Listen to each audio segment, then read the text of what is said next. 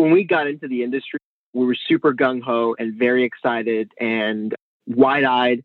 And we wanted to have everything and we wanted to do it all. And obviously, it takes capital and it takes experience and it takes time. So even though we wanted to do it all and we felt like we'd be good at it all, we only got it with retail. Retail was something that we understood as, you know, we're a family owned business. So my parents understood retail and I was able to adapt to it really quickly. And, and that's kind of what was our backbone of our business is starting with retail. Um, and then over as we had all these retail stores coming up, we had a supply chain issue. We're like, hey, we're having to buy and source all these different products, and we're having issues with invoicing and tracking and logging. And you have to be super compliant in the cannabis space. So we decided to open a distribution company, which would help us manage the supply chain just for our, our own internal dispensaries that we and our partners owned and operated.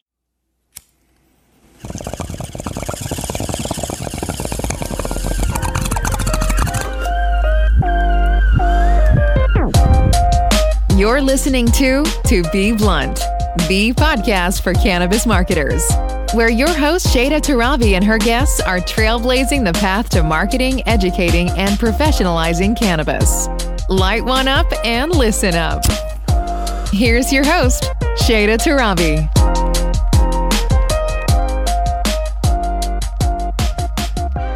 Hello, and welcome back to another episode of the To Be Blunt podcast. I'm your host, Shayda Torabi, cannabis business owner and brand marketer.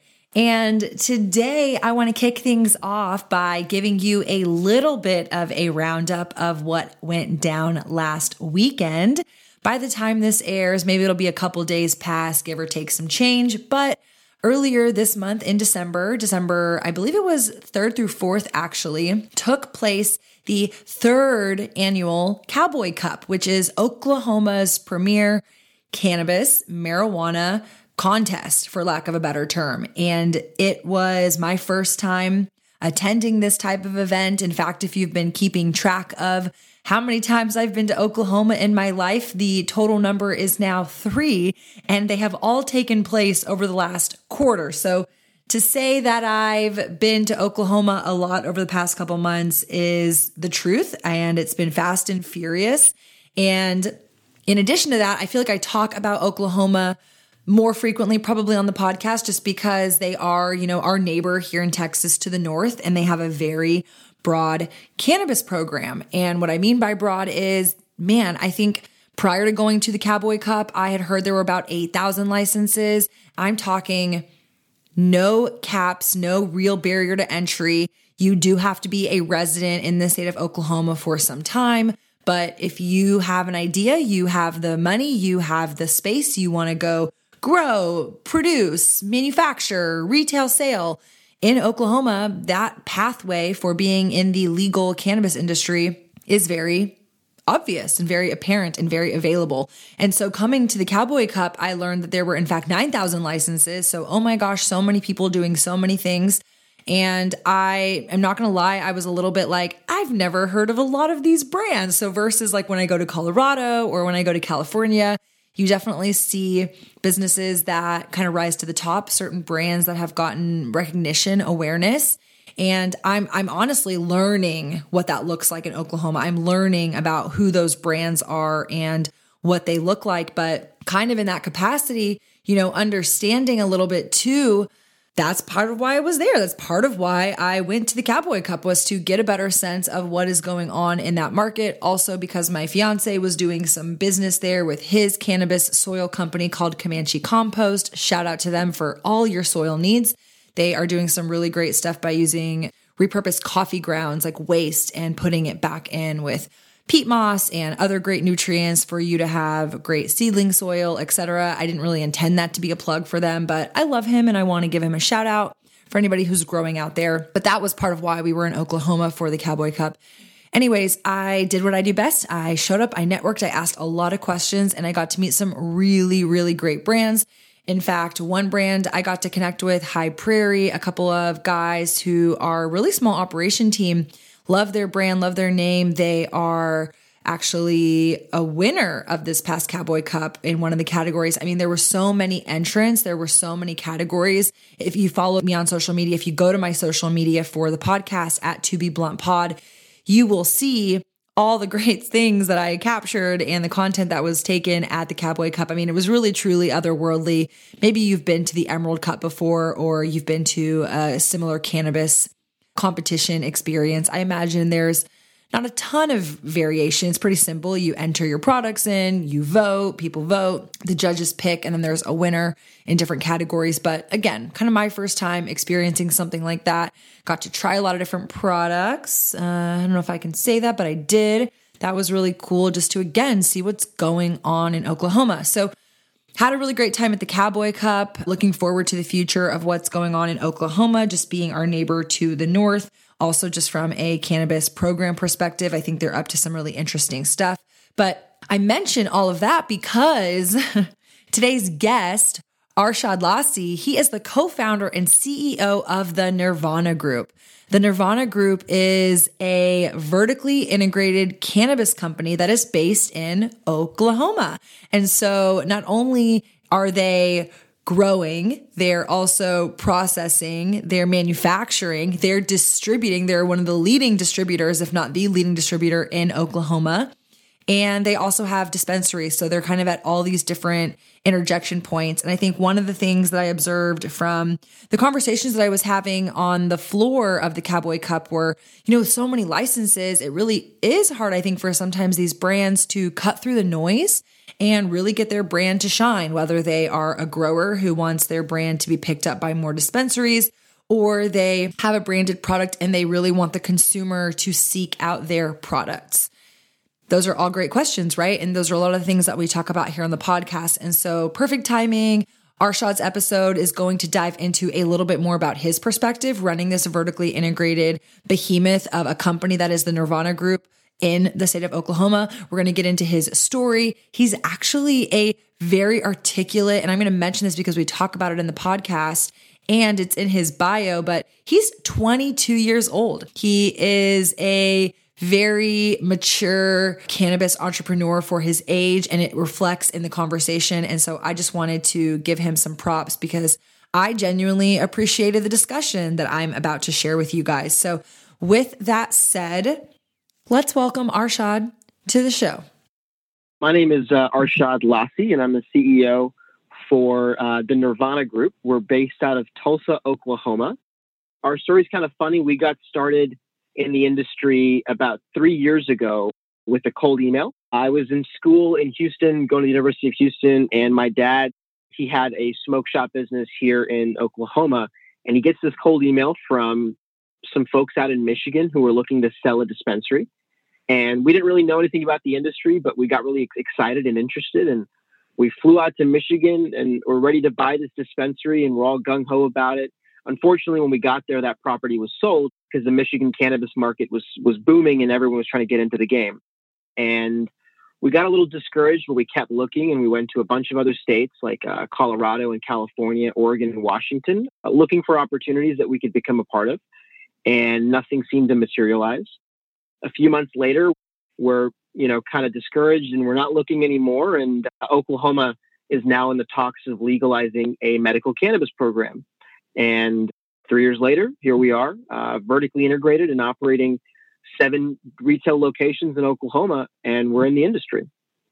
I love the story because it obviously there's like a lot of different journeys of how people get into the industry. And so part of the benefit of having my guests introduce themselves is obviously sharing their unique path. And I think that there's multiple ways to find success in the industry in cannabis. But you know, some people come from other industries. They know they definitely want to be in the cannabis industry. It sounds like you were kind of in an ancillary space with your dad owning a smoke shop. Obviously, you know, you can make assumptions of what people are buying certain paraphernalia or products and then what they're using them for.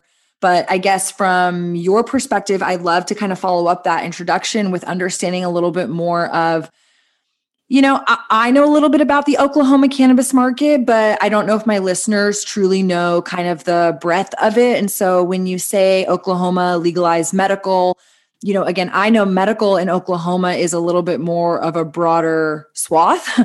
versus some programs like Texas, as you're probably very familiar with. Our medical program is very immature and definitely not nearly in the same capacity as Oklahoma. So, kind of what is the Oklahoma cannabis market currently like? What, like how many operators are there? What do you need to get a license? Is it vertically integrated? And kind of what does that look like presently?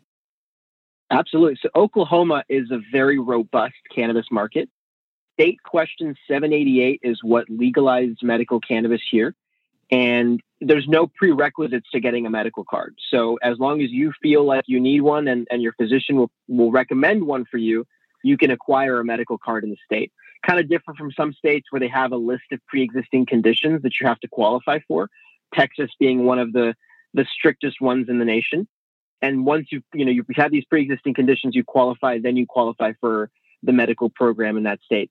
Oklahoma was a little bit different there. Um, it was also the barriers to entry in Oklahoma are very low. Uh, the cost of a license is some of the, is the lowest in the nation, and the prerequisites and requirements that you as an individual or as an organization have to have were also very low. So it opened the market up to not just people who were well, well capitalized or who had a great footprint in the industry, but folks who were maybe trying to do it for the first time. A lot of business owners in the state, this was their first business venture ever. They've never owned a business prior to this, and this was the first thing they ever did, and it was part of you know the cannabis industry. It's not a vertically integrated state.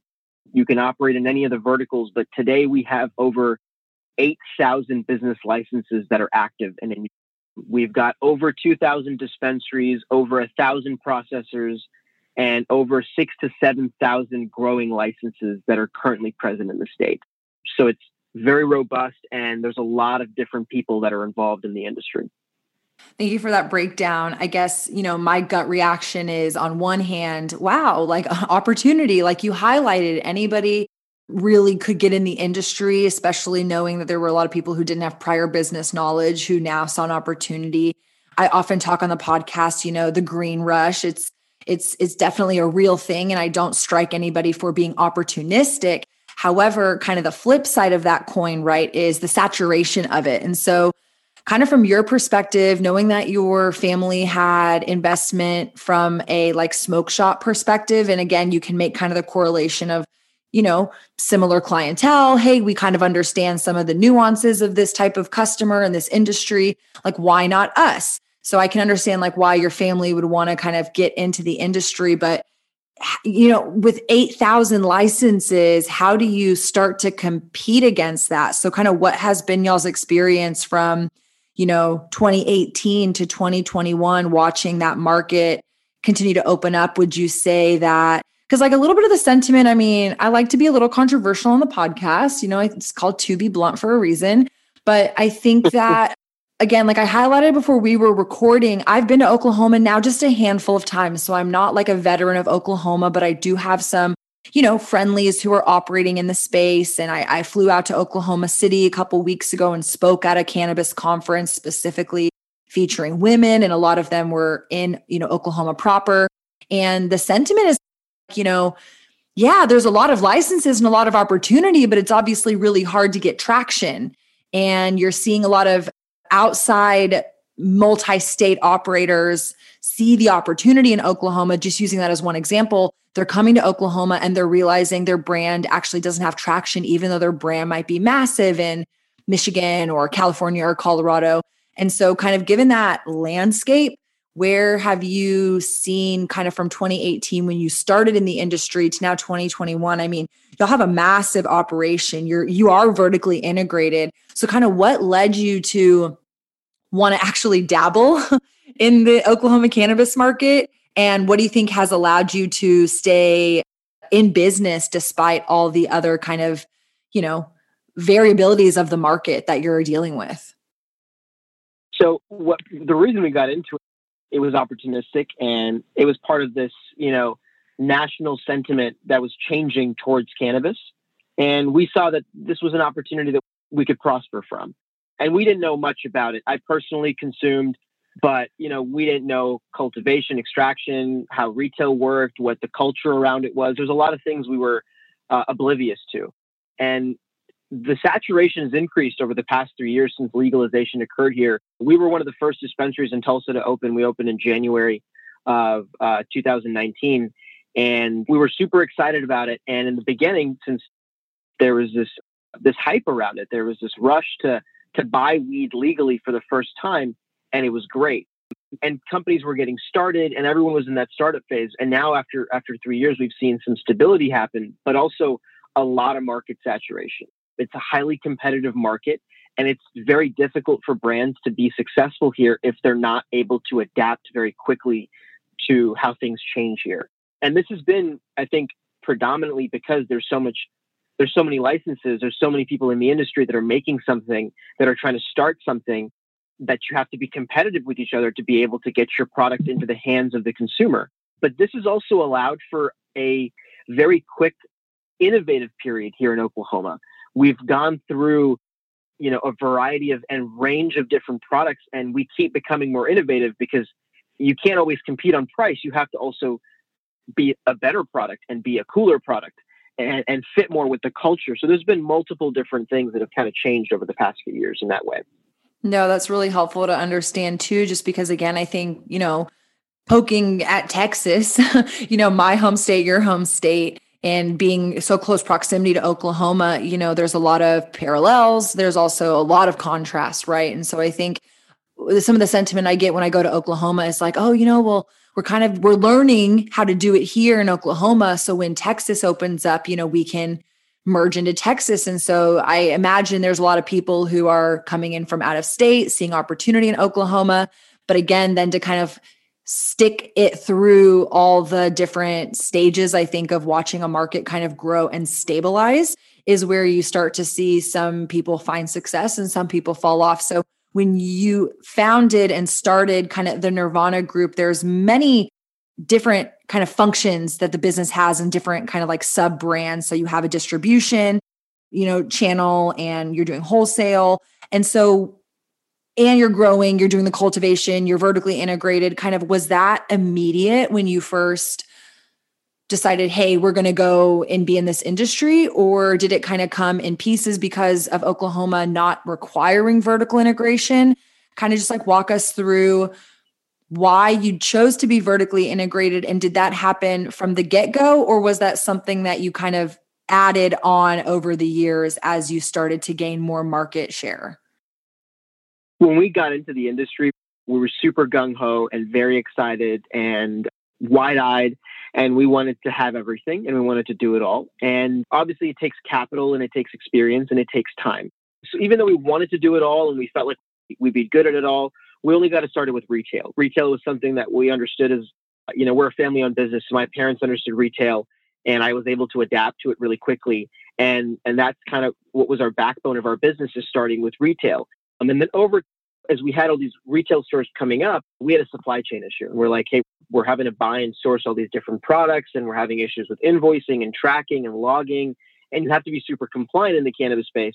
So we decided to open a distribution company, which would help us manage the supply chain just for our, our own internal dispensaries that we and our partners owned and operated.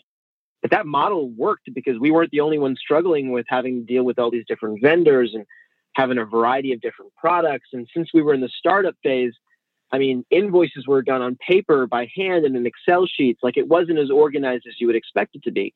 And we brought that organization to the market a little bit. So our distribution business started to prosper. And from there, we realized that, you know, we're as a distributor, we want to be in the manufacturing space. We want to be in the cultivating space. We want to have our own brands.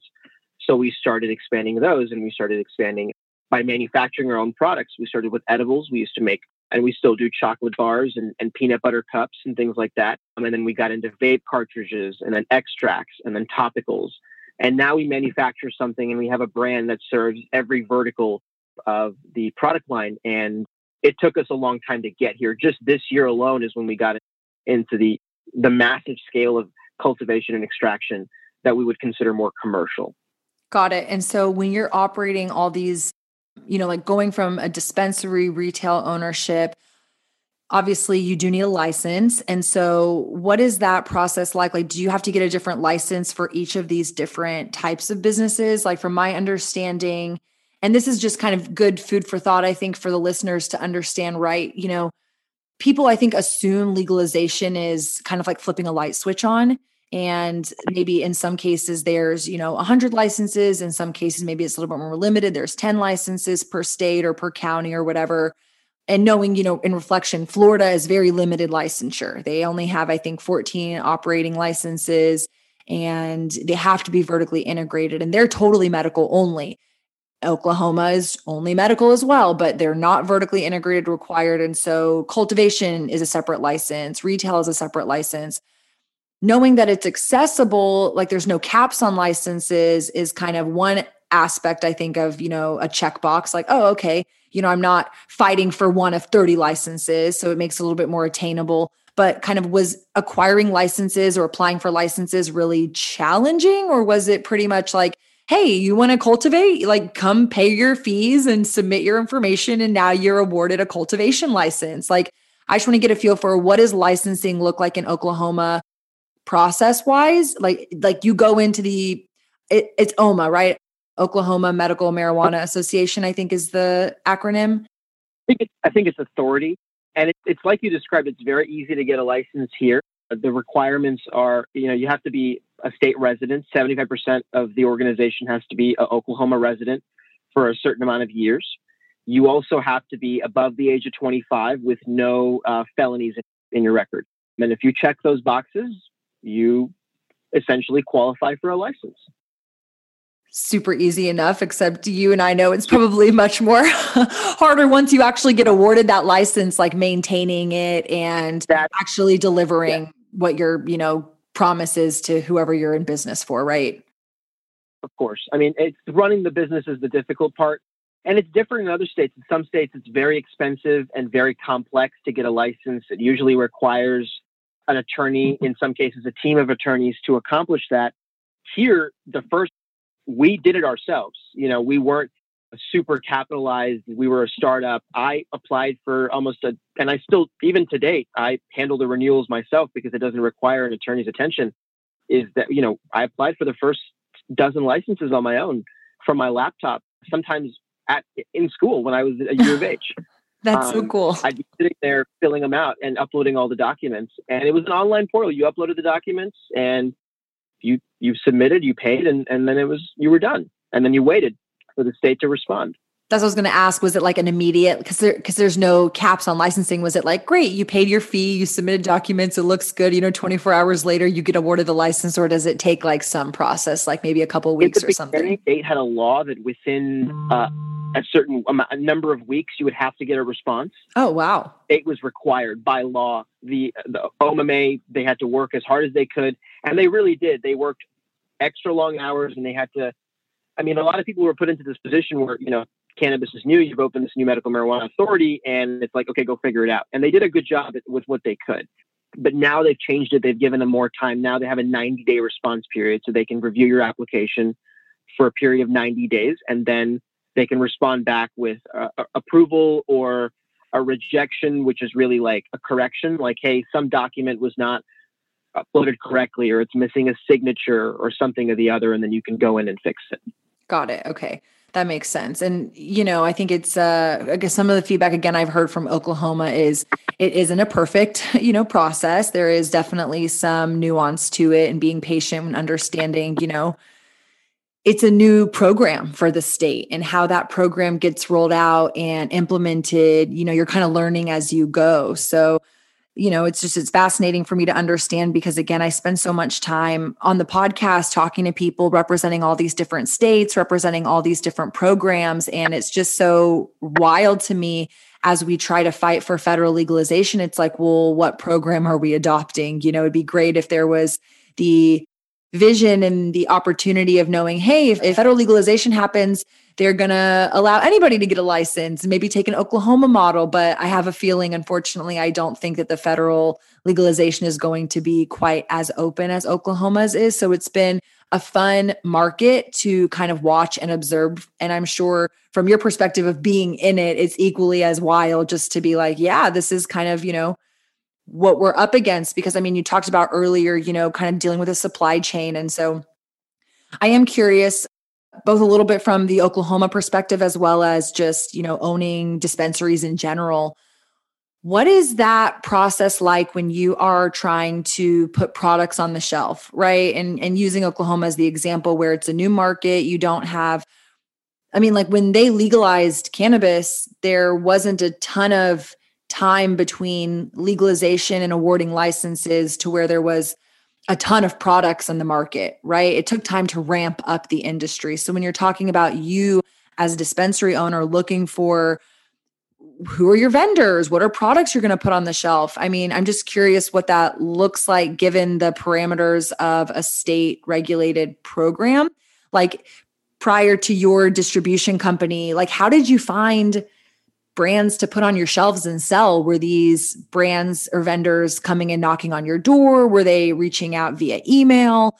Was it a very haphazard like mash of like if you're lucky you got your brand in a dispensary and if you weren't like you're shit out of luck or also knowing you know there was such uh supply and demand challenges and maybe there still are presently today but you know hey, if you have the supply, well, we'll put you on the shelves because our, you know, other brands that are chocolates or cartridges, you know, we completely sold out of and they're behind production. And so they're not going to get to us to market for the next weeks or months or whatever the case may be. So I'm just curious again, as you're trying to, you know, stair step your way up in this industry, it's legal, you have a dispensary. Crap, what am I putting on the shelves? Kind of where do you start from there?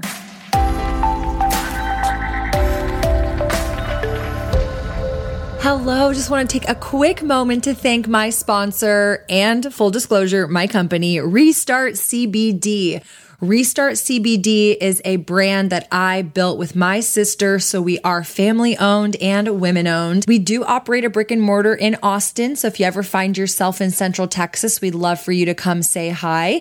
But we also ship nationwide and we carry a wide range of CBD products we really care about this plant. We really care about educating our customers. This show would not be possible without their support. So please go check us out at restartcbd.com and use code to be blunt for $5 off your next purchase. Thanks. And let's go back to the show.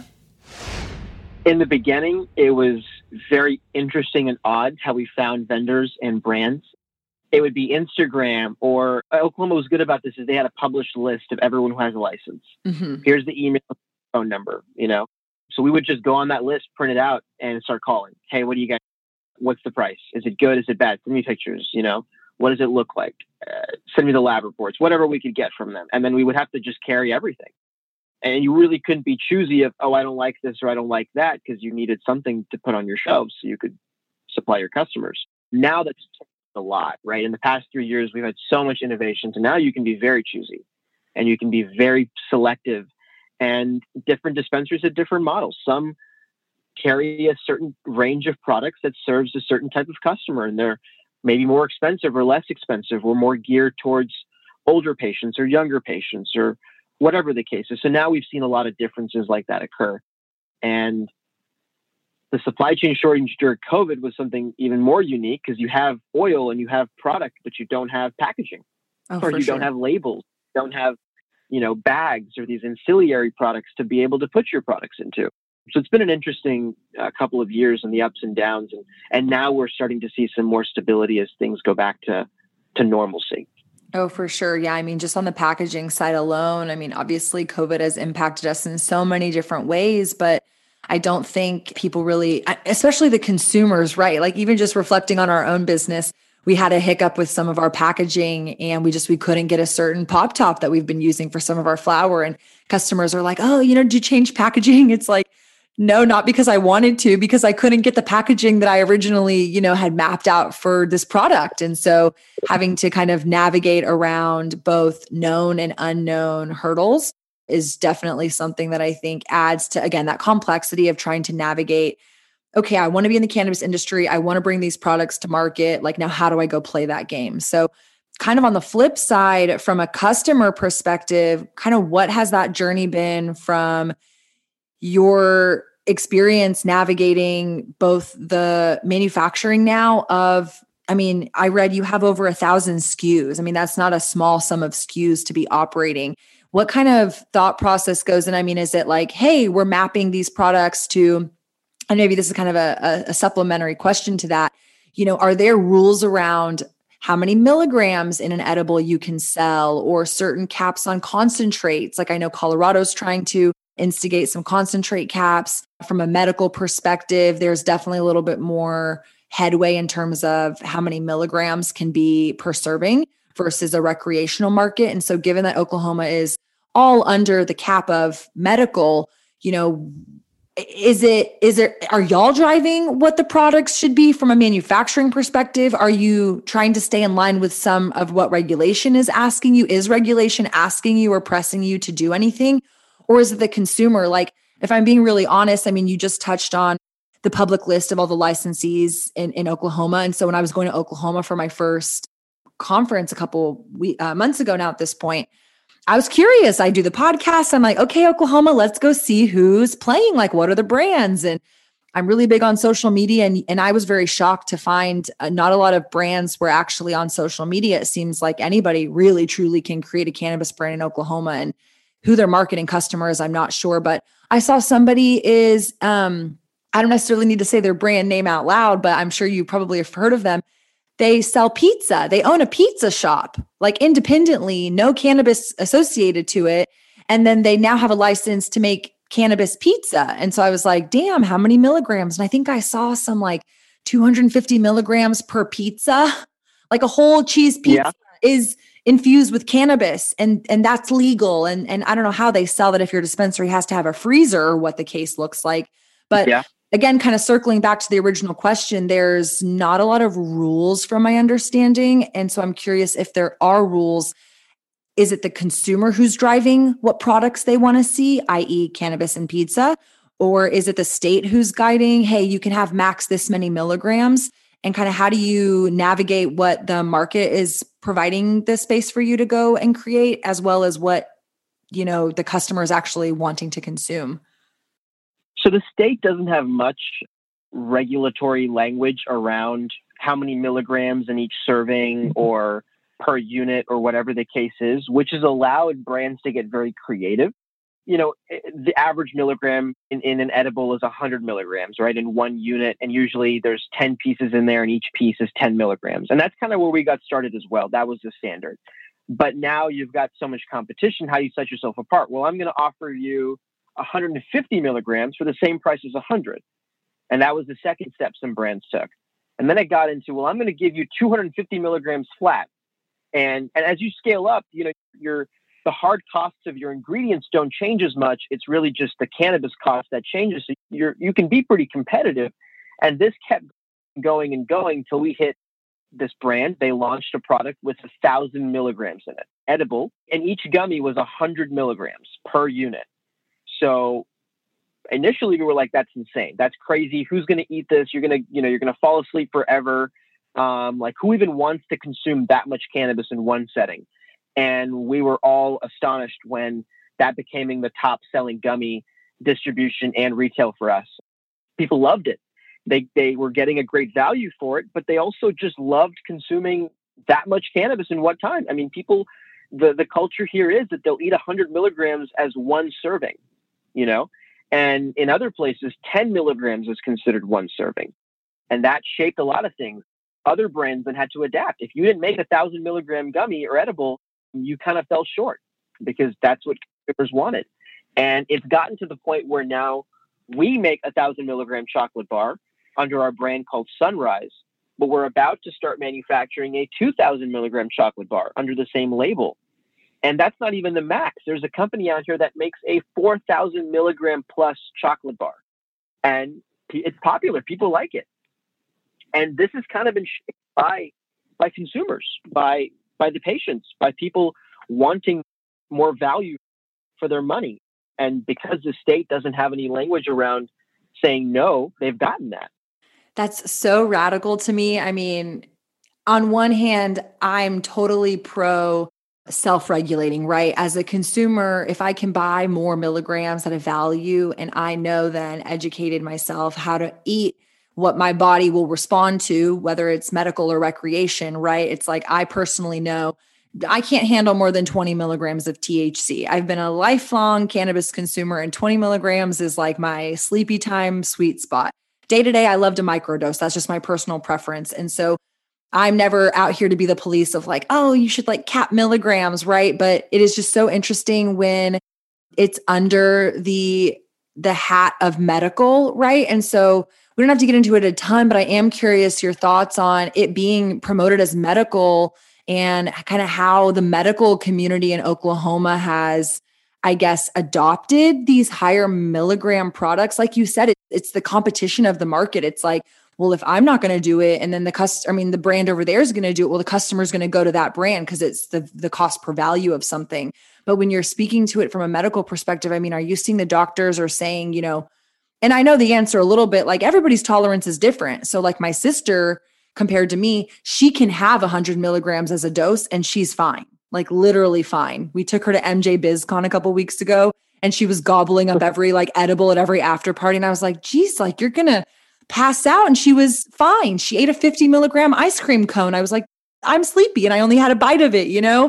And so I understand different tolerance. So I'm not saying it's not medical, but I am curious when there is so much variance in medical conversations around cannabis, what Oklahoma is doing is really radical to me. And so I don't know if you can just speak to that from your ex- experience.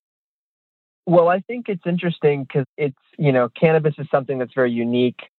We have a very limited understanding of it. It's it's only been available to us in this form so openly, and not even to everybody for a very short period of time if you look at the relative scale of things. And it's kind of hard to judge, you know, how much one should consume.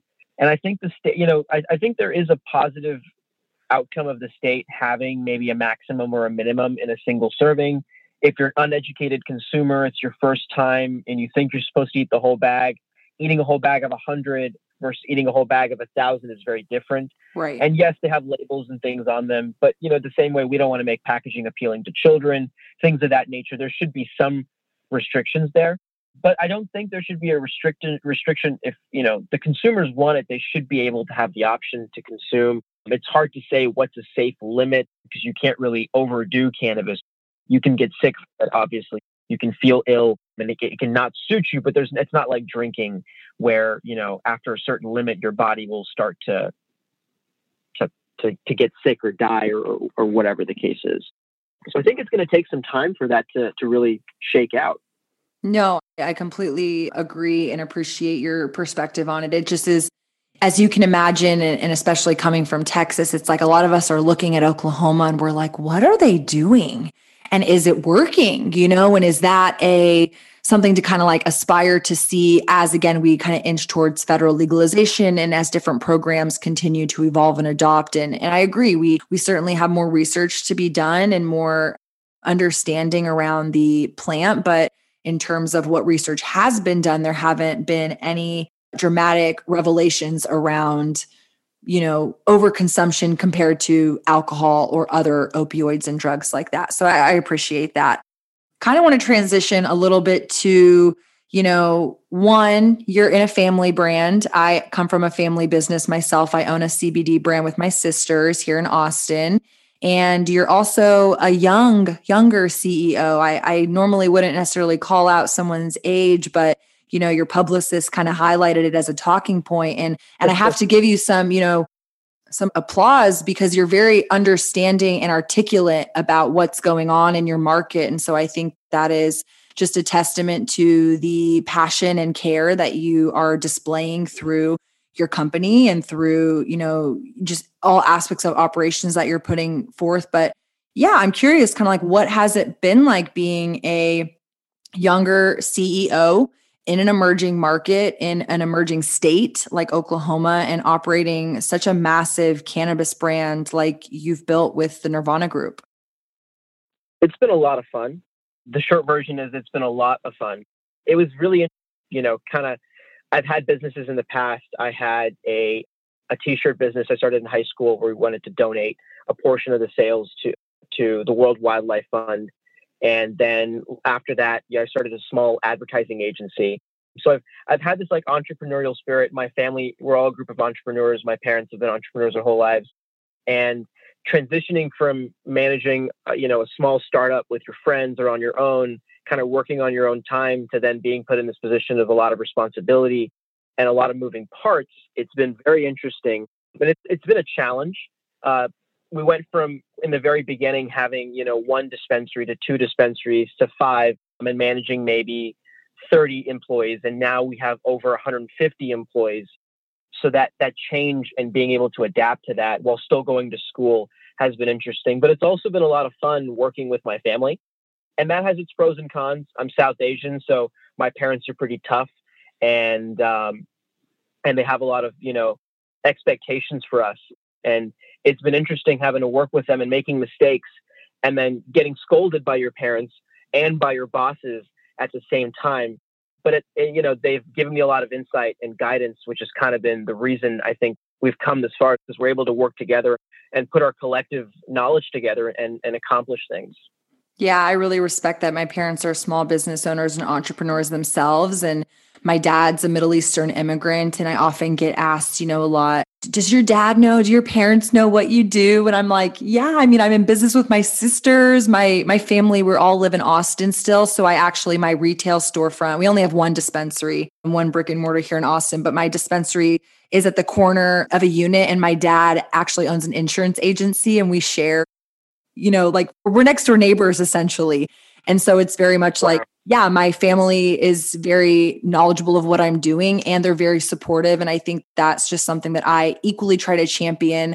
I'm not nearly maybe as young as you, but I am in my early 30s and definitely got into entrepreneurship at a younger age myself. And I, I look forward to helping professionalize the cannabis conversation. That's partially what this podcast has allowed me to do but also kind of, I think, represent maybe different cultures and backgrounds and changing people's perspectives. Like, I certainly get a lot of friends um, from my dad's culture, Iranian culture, that they're like, man, I would like kill to, you know, be able to be in cannabis and have my parents even understand that I smoke pot, let alone like work in the industry. And so I don't take it for granted. But I do see, you know, people like yourselves as well being able to step up and have the support of your family to help shape a conversation that has been so stigmatized prior. I can only imagine the impact that in your community and, and in your family and friends' lives as a result of just seeing the great work that you're able to do by pushing this forward in the way that y'all have. So just wanted to kind of call out some props.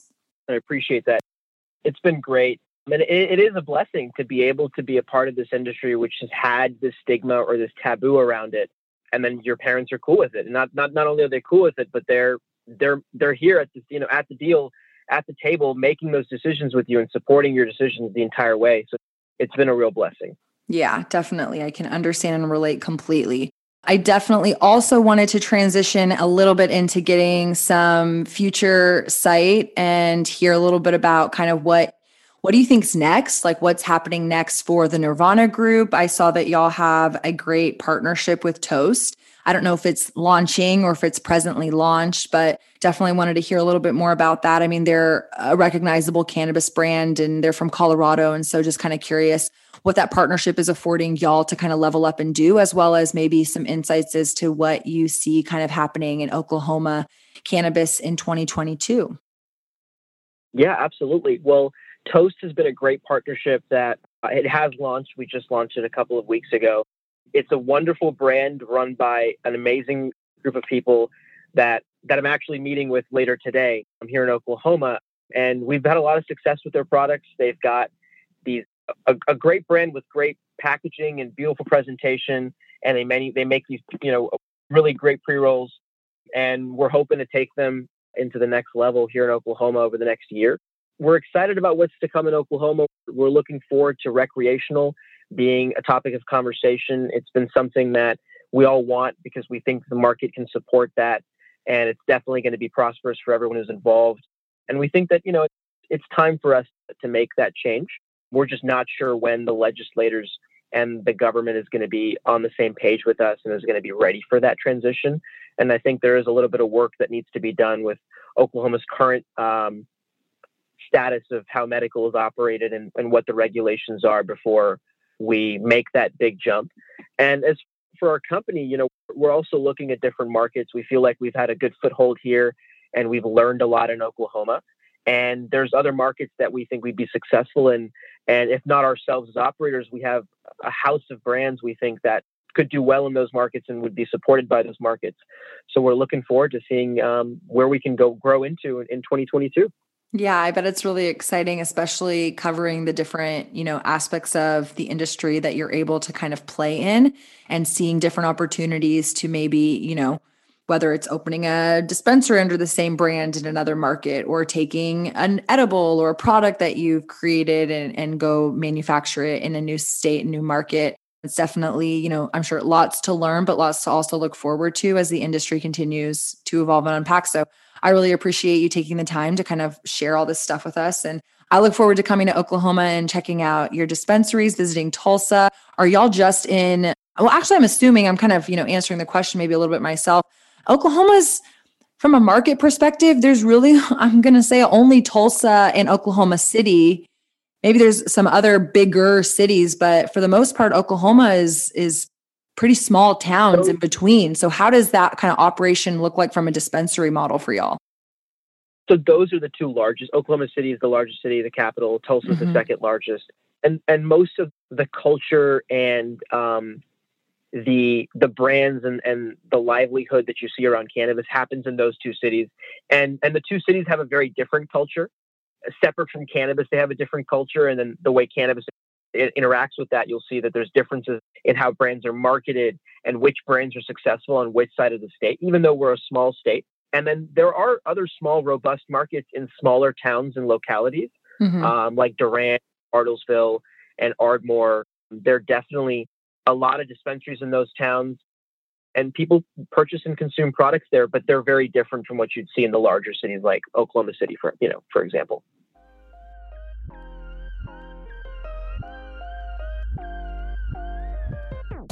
Whether you have been to Oklahoma or you're currently operating in the Oklahoma market, I think that Arshad shared a lot of really good insight into how him and his family approached not only Oklahoma cannabis, which is its own beast compared to every other state, but really how they just approached cannabis business in general. They kind of crawled before they ran. They mentioned that they had invested in retail first and foremost. Once they nailed that, then that was a natural expansion into kind of distribution. And I thought it was just a really great point to re-highlight for you guys because people want to do everything. They want to do it all. And in a state like Oklahoma where vertical integration is not required, it can be a big undertaking if you take it on all at once. And especially with some of these states requiring vertical integration from the get go, that can be a lot of capital that you have to invest up front and a lot of skills and maybe hiring that you have to invest in as well, just to ensure that you have every kind of point of that check and balance balanced. And I really, again, appreciated how Arshad's family and himself approached everything. And I think what he shared in this episode was really insightful, not only from how do I navigate Oklahoma cannabis, but how do I navigate cannabis business in general, which is, again, one of the points that I always try to drive home for you guys. So I really hope this episode was informative and educational. And as always, if you have any thoughts, questions, concerns, please don't hesitate to reach out and connect with me on social media. I am here to connect with you guys and really want to say thanks again for tuning in to another episode of the To Be Blunt podcast. So, with that said, I'm signing out and I'll see you guys next Monday with a brand new episode. But if you're curious, please go check all the previous episodes. They're dope and I've covered a lot of really great topics and relevant information for you guys. Love this episode of To Be Blunt? Be sure to visit theshaydatorabi.com slash to be blunt for more ways to connect. New episodes come out on Mondays. And for more behind the scenes, follow along on Instagram at theshaydatorabi. Torabi.